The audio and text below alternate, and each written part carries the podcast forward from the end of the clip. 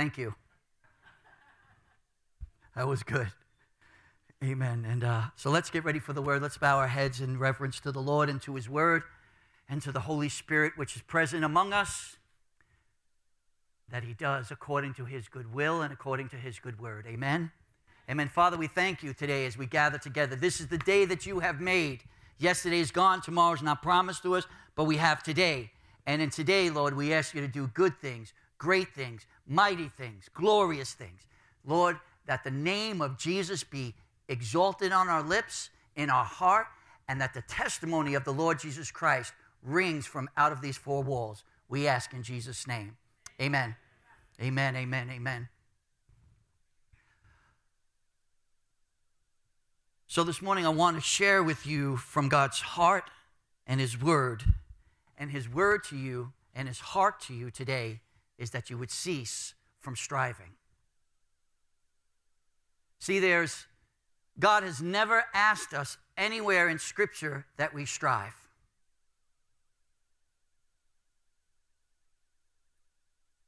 It says in Psalm 46, verse 10 Cease from striving and know that I am God. Newer translations say, Be still and know that I am God. And so God wants to say to you today cease from your striving. You're striving to be better. You're striving to do better. You're striving to live better. Oh Lord, you know, uh, uh, today I'm, I'm, gonna, I'm gonna do this this way. I'm gonna be better than I was yesterday. I'm gonna, I'm gonna read your Bible. I'm gonna, I'm gonna do more of this, Lord. I'm gonna do more of that, Lord. I'm gonna, I'm gonna do it so that I can be better and I can do better and I can live better. Lord, I can do this before you. And if you've noticed, what is in the midst of all that you're saying when you're saying that is I and not Him. See, striving has a lot of I in it and not a lot of God in it. I'll do better. I'll live better. I'll be better.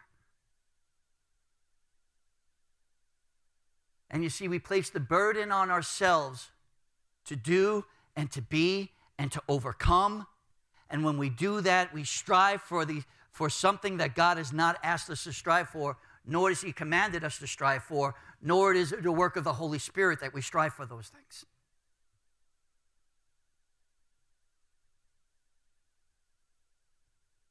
So God wants you to cease from striving. God never God has never in his word asked you to strive to become like Jesus. See, striving is a work of the flesh. See, just because I'm wearing sandals doesn't mean I'm walking like Jesus. Well, that I'm like Jesus. But here's the thing striving is born out of the flesh, it's born out of pride, it's born out of, uh, out of I, a sense of I can do this, I'll do it, I'll, I'll overcome. And God has never asked us to strive to be like Jesus. What the striving is a work of the flesh, transformation is a work of the spirit. See, he says, be transformed by the renewing of your mind. See, he doesn't want us to strive to be like Jesus. He wants the Holy Spirit to transform us so that we are, so that we reflect Jesus, so that we reflect the image of Jesus, and that we live like Jesus. That's transformation. That's not striving. See, and when we allow God to transform us, then what we do is we, we're surrendering these things we're surrendering to, to striving. We're surrendering our will. We're surrendering these things. And what happens is we, the transformative power of the Word of God, the transformation power of the Holy Spirit, the transformation power of the will of God transforms us, and we no longer need to strive to, strive to do these things. See, striving, I believe, is rooted, rooted, excuse me, over words that were spoken, spoken over to us when we were young.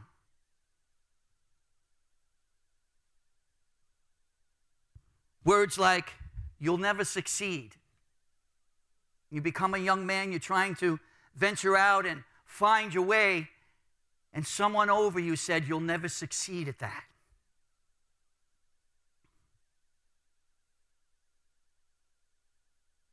Someone over you who may have taught you different skill level and a skill set transferred onto you says yes, but you'll never attain.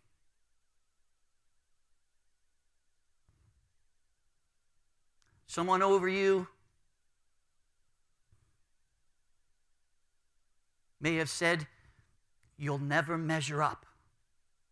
And see, because of those words spoken over you, because those words entered into your spirit, now you live your life striving to be to overcome those words and be something. And you've even transferred those words and transferred the you've transferred it over into your relationship with God. And you think that God would put on you such a burden that you have to strive in your in your relationship with him strive to please him strive to walk with him strive to gain his attention strive to gain his his uh, his his um, acceptance all these things you strive in your relationship with god because you feel like you you don't measure up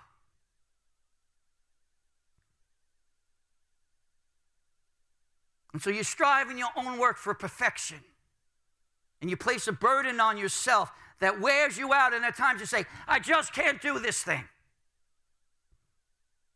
Because we strive in our own strength and not in the spirit and strength of the Lord to do the things that God asked us to do. And we find ourselves failing at times, frustrated, tired, worn out, discouraged, dismayed, in doubt, in unbelief, in shame, in guilt.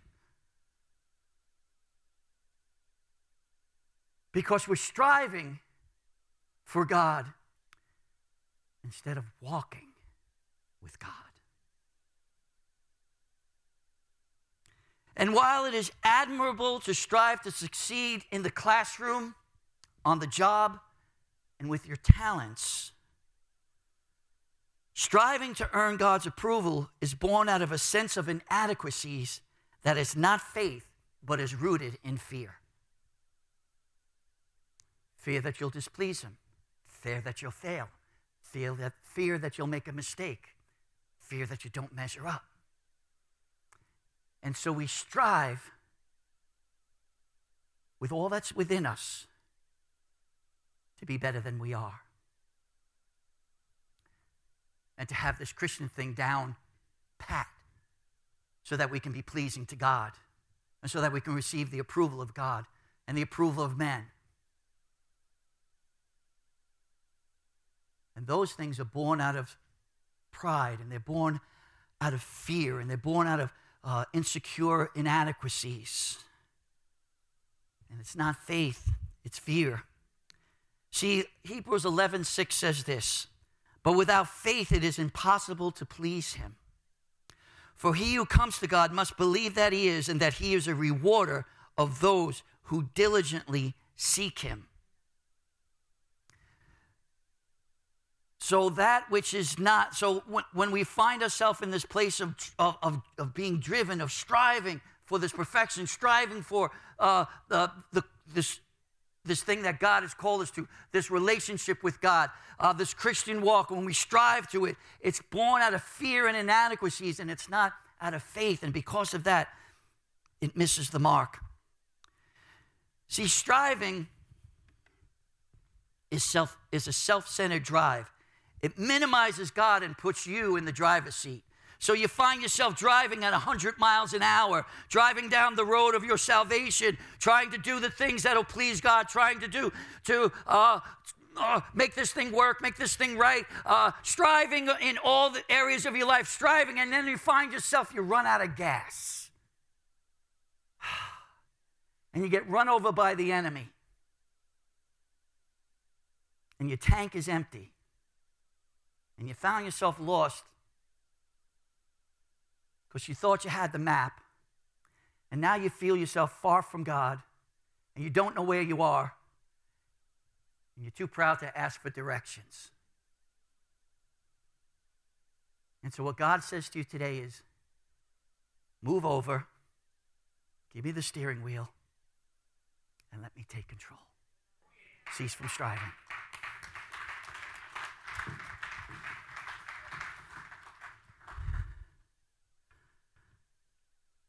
Today, hand God your steering wheel. Surrender to Him and embrace His goodness. See, Psalm 46:10 says, Cease striving and know that I am God. I will be exalted among the nations, I will be exalted in the earth. So God is encouraging you today to cease from your striving. Now, when I went to the Lord and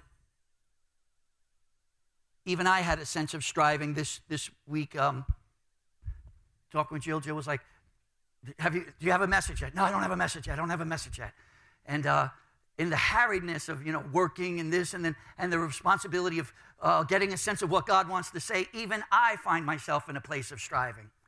And I was, I got to say, I was really kind of wound up, you know, and we all get like this, you know. And um, I just presence and I, and I just had to say, God, please, just, just unwind me. I'm kind of I'm kind of wound too tight. And as I went into his presence and just worship and just got still, and I really wasn't even in there a long time, I just felt the calming presence of the Lord. And I felt my spirit just kind of just let it all go. Kind of like Calgon. Just took me away. But there was this peace that came upon me.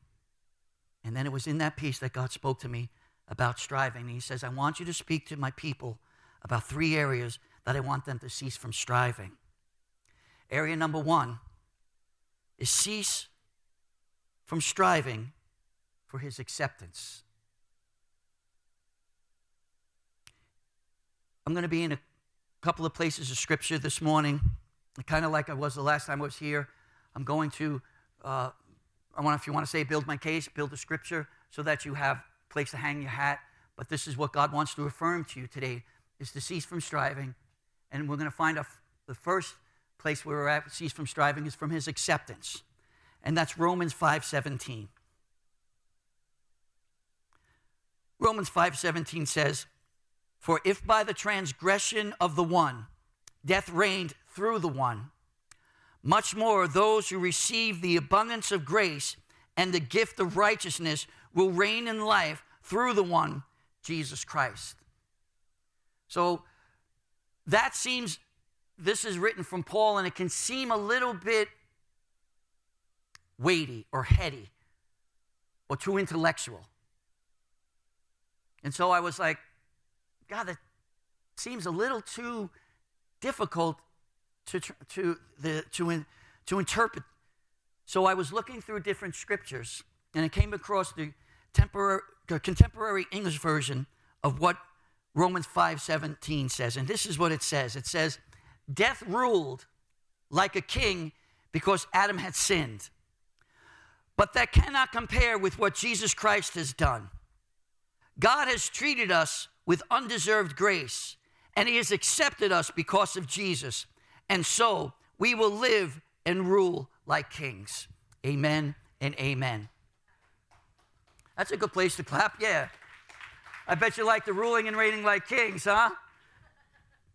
Amen. But here's what it is. You see, we strive for acceptance.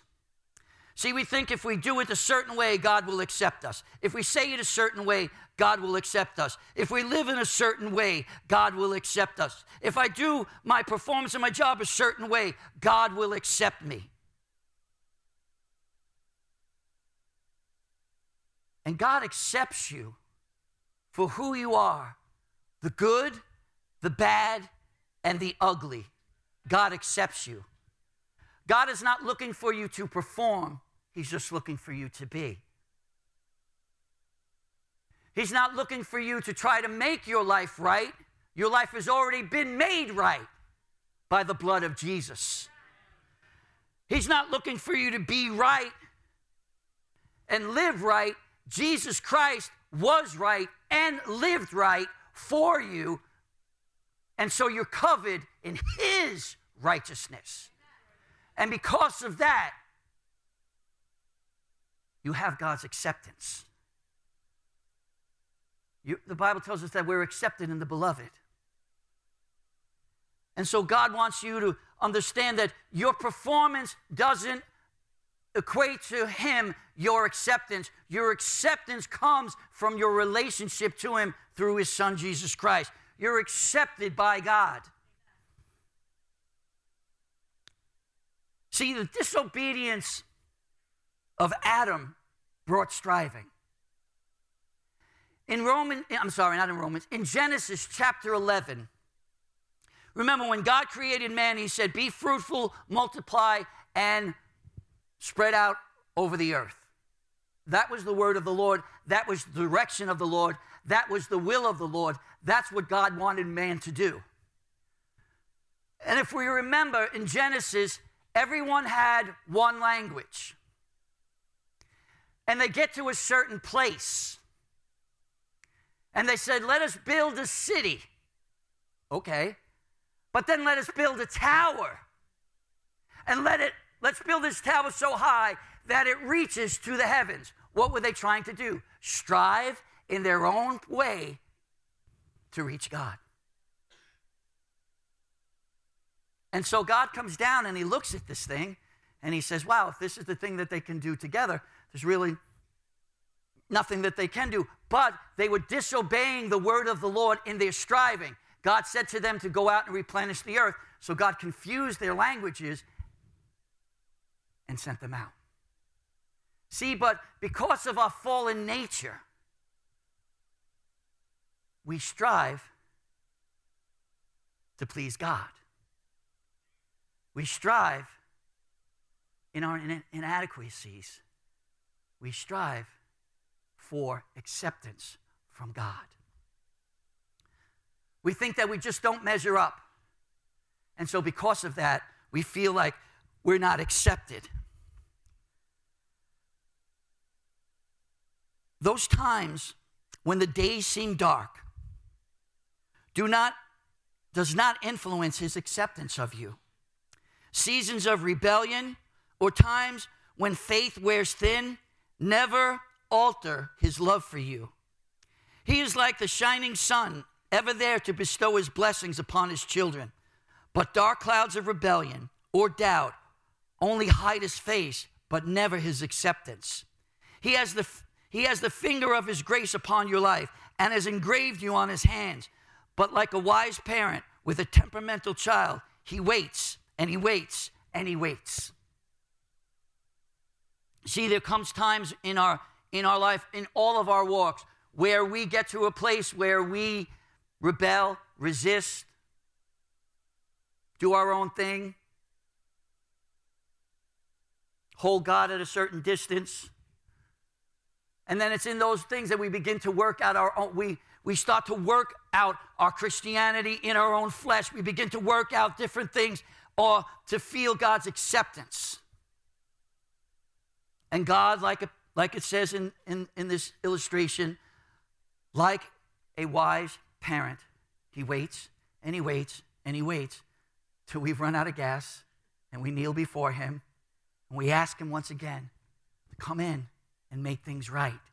And it's in those times when we're at our weakest. It's at those times that we're at our most vulnerable. It's at those times when we're at our most honest that we feel the presence of God come, come upon us. We feel the closeness of God come upon us. And it's in all those times that He never left us, but accepted us in all that we were doing. Amen? Amen. So, striving for acceptance dies when you realize God accepts you because of the sacrificial obedience of Jesus. Amen. Area number two is striving for his forgiveness. This is Psalms 103, verses 10 through 14.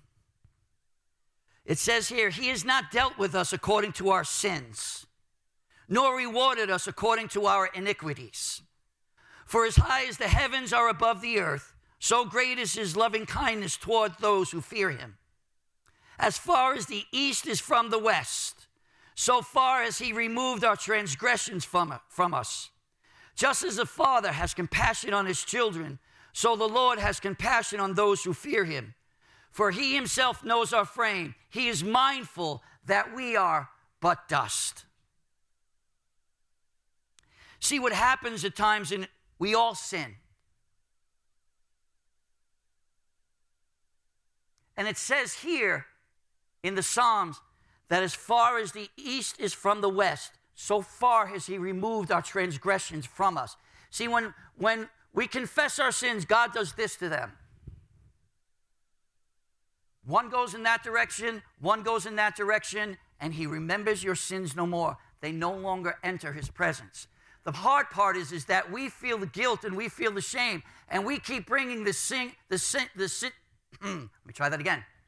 We keep bringing the same sin before him over and over and over again. I want to let you know, with God, forgiveness is instantaneous. But with us, we think that um, we have to remind him of it. We think that uh, we, we want God to forgive us when we feel forgiven. Instead of realizing that the moment that we got on our knees, the moment that we confessed our sin, the moment that we asked for forgiveness, it was done. And so we walk around with this burden of that we have to strive to, to get God's forgiveness. We walk around with this burden that we have to strive to get, say the right prayer so that God will forgive us instead of realizing that the blood of Jesus had already cleansed us of all sin. The Bible says that if we confess our sins, He's faithful and just to forgive us our sins and to cleanse us of all unrighteousness. And so it's a done deal. But we like to rehearse it because the enemy rehearses it to us. You did this. You did that. You shamed yourself. You shamed others. You shamed God. What kind of Christian are you? And what we so now we're striving to uh, reconcile this thing before God so that we can be forgiven. And so we strive for God's forgiveness, not realizing that forgiveness is instantaneous. The moment we confess it, it's done. It's, it's finished. It's cleansed. You have an advocate. You have someone that's in heaven interceding for us in our weaknesses. We have an advocate with the Father. Um, Randy, can you help me a minute? I'll be right back. I got to take care of something. Hang out. I'll be back in a half hour.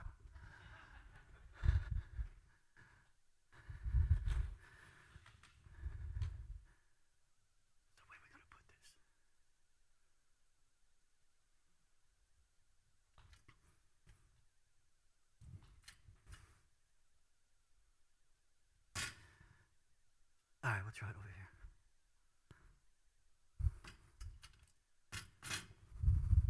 Everybody's wondering, what's he gonna, what's doing? What's he doing? What's going on? I want to talk to you about something when it comes to forgiveness. I want to talk to you about habits. We're all honest, we all got them.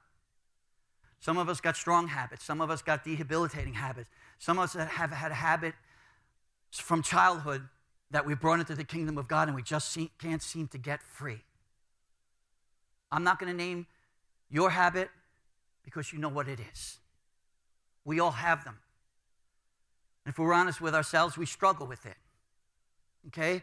But I want to talk to you about habit just like I want to talk to you about forgiveness. Because the thing with forgiveness, we think is that God can forgive me here, but God cannot forgive me here. God forgive me when I've done this, but God cannot forgive me for what I, for, for, for what for that. God can't keep forgiving me over and over again for the same sin that's been going on my life from a long time ago that I just can't seem to get free. God can't forgive me. And I want to let you know so you strive for God's forgiveness. You'll say, you, you, you do the things like saying, uh, I'm going to I'm going to do better this time, God. No more, God, I'm done with it. It's over. Only to find yourself somewhere down the road during that week, you're back to the same habit. And now you think you have to earn God's forgiveness because you, you, you lied or, or you, you now you failed God again. And I want to talk to you about this. I want to let you know something that your habit, when confessed, when you really get to the point of where you begin to relate to God out of your habit, you begin a journey with God that begins to take you where you want to go. See, what happens with a habit is as I begin to let God in, eventually I have a bit of it left. Still there. I know I'm struggling with it, but I'm confessing it. And I've also, what I've done is, is I've become obedient to God in it, and I've walked with someone in accountability. See, But as I'm walking with someone in accountability, somebody I trust, somebody that's not going to condemn me, somebody that's not going to shut me off, somebody that's not going to cut me off or abort me right in the middle of my struggle when I'm trying to get free. No, he's hanging out with me and he knows that I have a bit of it still in, in me. See, when you want to get free from a habit, I want to let you know this. You can read the Bible for 24 hours. The next day, you can pray for 24 hours. The next day, you can fast for 24 hours. I can guarantee you, you'll fall. Because God never asked you to deal with your sin by yourself. He asked you, He created the church just for that one reason. First of all, for Jesus Christ to break the power of sin, to cleanse you of sin, but then to bring others around you, to walk with you, to find you to the place where you can be free. And that's one of the reasons why I want to say to you if you're struggling with a habit, it would be really good for you to get involved with um, our CR, what's that? Um, Celebrate Recovery. The reason why I say that is because, listen, I've struggled with things in my life. I've struggled with habits. I have. And when I got honest with myself and got real and began to bring myself in accountability with, peop- with people and then went with community of people that were struggling with things like I was, all of a sudden I found a connection and as I began to, to go with these guys and go through things with these guys and begin to build a relationship with these guys, that I found myself becoming free of what was binding me. And so, what God wants to say to you is ha- your habit is a journey with God to get you through it. So, what happens is, as I continue to, to journey with God, you know what? It's, I still have a bit of it left, but I'm not falling as much as I used to. I'm finding that I still I have uh, um, I, I'm having a strength. I'm finding that now I'm not relating to God out of shame and guilt. I'm relating to God out of forgiveness and grace and mercy. And so the healing process is beginning. And I'm finding myself not hiding from God now, but running to God and, letting, and, and realizing I still have a bit of this left in my life. And because I still have it, I realize that God loves me in the midst of it. And I realize that others love me too in the midst of it. And I'm not afraid of it anymore. I realize it, and I know I got it, but it's not holding me back. It's pushing me forward. I all of a sudden found out I've got a, I've got a fighter spirit in me. And I'm fighting this thing. Now I'm not hiding. I'm not it doesn't come upon me, and I all of a sudden I find myself in a spirit of fear, but I find myself in a spirit of faith. And though I've fallen, I get back up quicker than I used to. And I confess it quicker than I used to. And I call somebody quicker than I used to. And I find myself really that I'm walking out this journey, and what I thought I would never be able to accomplish seems to be that I'm, I'm, relate, I'm finding people around me that are loving on me, that are encouraging me, that are, that are strengthening me, that are identifying with me in my habit as somebody else identified with them in theirs. And then all of a sudden, I get to the cross. And when I get to the cross, by this beautiful journey that God took me through and, and displayed to me His love, His mercy, His grace, His forgiveness, His kindness, even His blessings. I get to the cross and finally I lay it down, and that which was binding me no longer has hold on me. And so I don't strive for forgiveness. I realize that I'm forgiven, and in the journey, between me and God and others around me, I get to the cross and I find myself free. Amen? Amen. Cease from striving for forgiveness. Amen. Randy, can we get this? Because I know I'm going to walk into it. So that's area number three. I mean, I'm sorry, area number two. See, God understands you deeper than you know yourself. He knows you. See, when, when you came to Jesus, and you accepted Jesus Christ as your Savior, God knew the baggage you were taking into the kingdom. See, because you called out to Him in the midst of your, your sin. You called out to Him in the midst of your addiction. You called out to him in the midst of your habit. And you accepted him. And he accepted you. And then when you came into the kingdom, he knew that you were going to struggle with this. The sad part is, is that you hide it from him. Lord, I'll, I'll talk to you about this, but I won't talk to you about this. And God is saying, yeah, but that's what's holding you back. You've got this. You ain't got that. And so I want you to take that and bring it before me. Because guess what? I got a beautiful journey to take you on that by the time I set you free, you're going to turn around and you're going to tell others about how they can be set free. Amen? So I want you to know that God forgives you for all that you've been through. God forgives you for your habit, and guess what? He accepts you in your habit. And lastly, He loves you in your habit. See,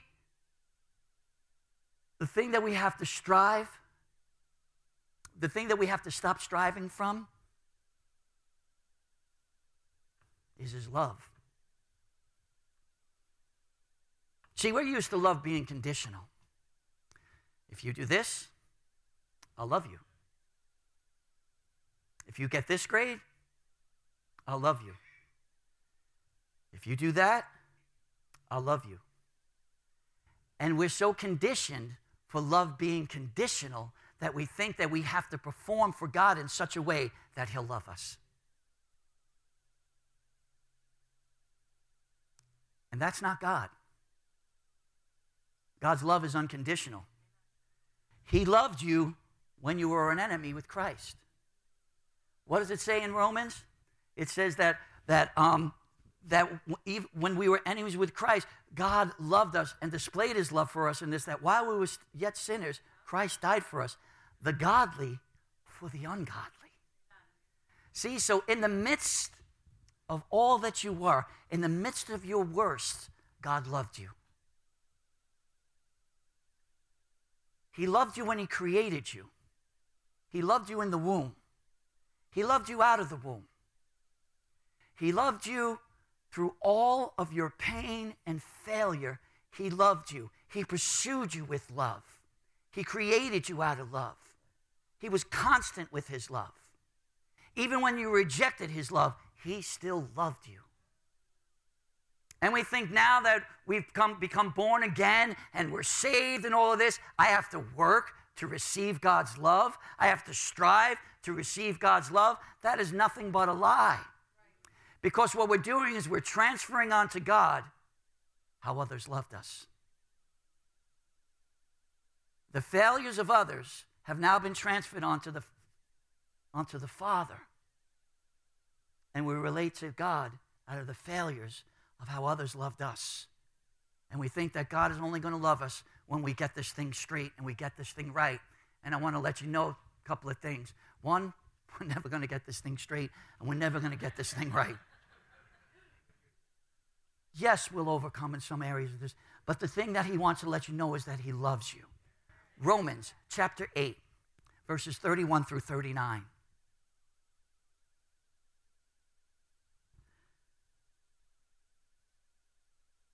What then shall we say to these things? If God is for us, who is against us? He who did not spare his own son, but delivered him over for us all, how will he not also with him freely give us all things? Who will bring a charge against God's elect? God is the one who justifies. Who is he who condemns? Christ Jesus is he who died. Yes, rather, who was raised, who is at the right hand of God, who is also intercedes for us. Who will separate us from the love of Christ? Will tribulation or distress or persecution or famine, famine, famine or nakedness or peril or sword, just as it is written, for your sake we are being put to death all day long.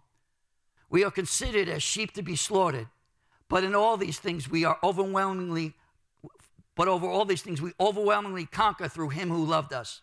For I am convinced that neither death, nor life, nor angels, nor principalities, nor present things, nor things to come, nor powers, nor height, nor depth, nor any other created thing will be able to separate us from the love of God, which is in Christ Jesus our Lord. Amen and amen.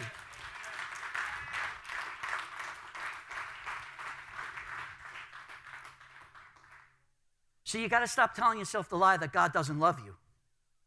Nothing, nothing, nothing, nothing, nothing, nothing, nothing will separate you from the love of God.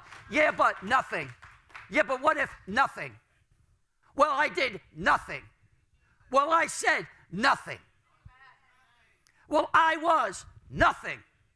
Well, you should have saw nothing. Well, if you would have seen me, nothing.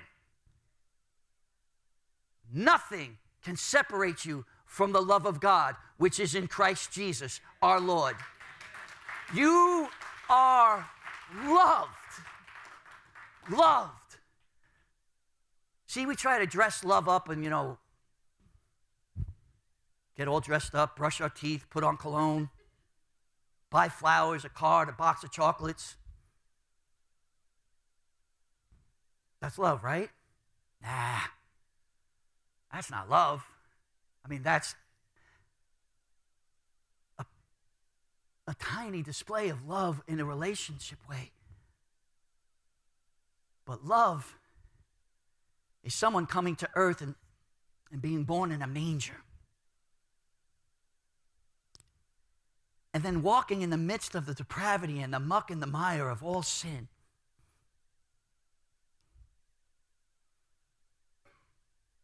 pouring out his life into 12 men,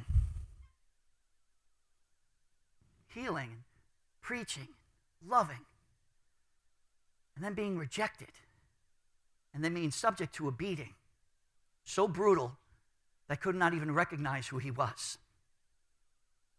And then being condemned to death because he was rejected by man, by men over a murderer.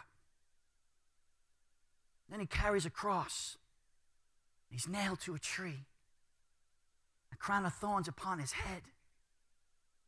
And even in that, with his arms stretched out, he says, Forgive them because they know not what they do. And then he dies and he's placed into a tomb and he goes down into the depths of hell and he tells Slewfoot, Give me back the keys. And he takes the keys and then he walks out of hell and then he walks out of the grave and then he walks among men and he tells men, he gives men the keys and he says, I'm victorious over sickness, death, hell, and the grave. And then he ascends to the Father and he intercedes for us in our worst times. That's love. That's love. And as brutal as it was, it is the most powerful love, uh, display of love that it actually changes lives. That's love. Amen. Amen. And that's the love that God has for you. And that's the love that God has displayed for you. So you don't have to strive for his love. This is supposed to be a true story from the time of Oliver Cromwell. I don't know who Oliver Cromwell is. You Google it. I didn't have time. A young soldier had been tried in military court and sentenced to death. He, he was to be shot at the ringing of a curfew of the curfew bell. His fiancee climbed up into the bell tower several hours before curfew time and tied herself to the bell's huge clapper. At curfew time, when only muted sounds came out of the bell tower, Cromwell demanded to know what the bell, why the bell was not ringing. His soldiers went to investigate and found the young woman cut and bleeding from being knocked back and forth against the great bell. They brought her down, and as the story goes, Cromwell was so impressed with her willingness to suffer in this way on behalf of someone she loved that he dismissed the soldiers, the soldiers saying, Curfew shall not ring tonight. See, love that has to be strived for is not true love. Love that is given away unconditionally, that is true love. Amen? Amen. So I want to encourage you today to cease from striving, cease from feeling that you're not accepted when you are. Cease from trying to be accepted from God and receive that you are accepted by God. Cease from trying to be forgiven because you seem to have an area in your life that you keep, seem to keep falling into. I want you to cease and understand God forgives you. All God asks you to do is join Him on a journey and find out where, you, where He'll take you so that you can be. Not, I'm not forgiven, set free. He's already forgiven you for that. Lastly, cease from striving to be loved when you are loved, when He's demonstrated His love for you and He loves you with such a great compassion. I want to let you know that He is absolutely in love with you, 100% in love with you. There's not nothing you can do or say or anything that you've done, past, present, or future, that would ever stop him from loving you. God is absolutely in love with you. Amen.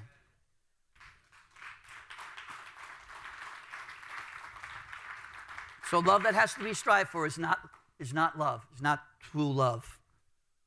True love is given unconditionally. So Psalm 46:10, cease from striving and know that I am God. I will be exalted among the nations and I will be exalted in the earth. Cease from striving to be accepted by God. Cease from striving to be uh, forgiven by God. Cease from striving to be loved by God. Rest, receive, revel in the goodness of God. Amen. Let's bow our heads. Father, I pray today that you would break chains, shackles, generational curses, generational words that have wounded your children and caused them to strive. Strive to be accepted by you, strive to be forgiven by you, strive to be loved by you. Let them receive today that not only are they accepted, not only are they forgiven, not only are they loved, but that God, you have broken the, the, the back of the enemy that has driven them to strive for these things. Lord, and I pray for those that are in the place of a, of a habit, Lord, where they feel the shame and the guilt of the enemy and even the condemnation. That, Lord, today grace is released, mercy is released, love is released, freedom, freedom is released, and the chains of the habitual sin is broken. And Lord, I pray that you right now just give them wisdom on who to call, wisdom where, on where to go, and how to begin the journey with you and with others to see them bring it to the cross and find freedom. In Jesus' name, amen. Let's give the Lord a hand clap. Amen.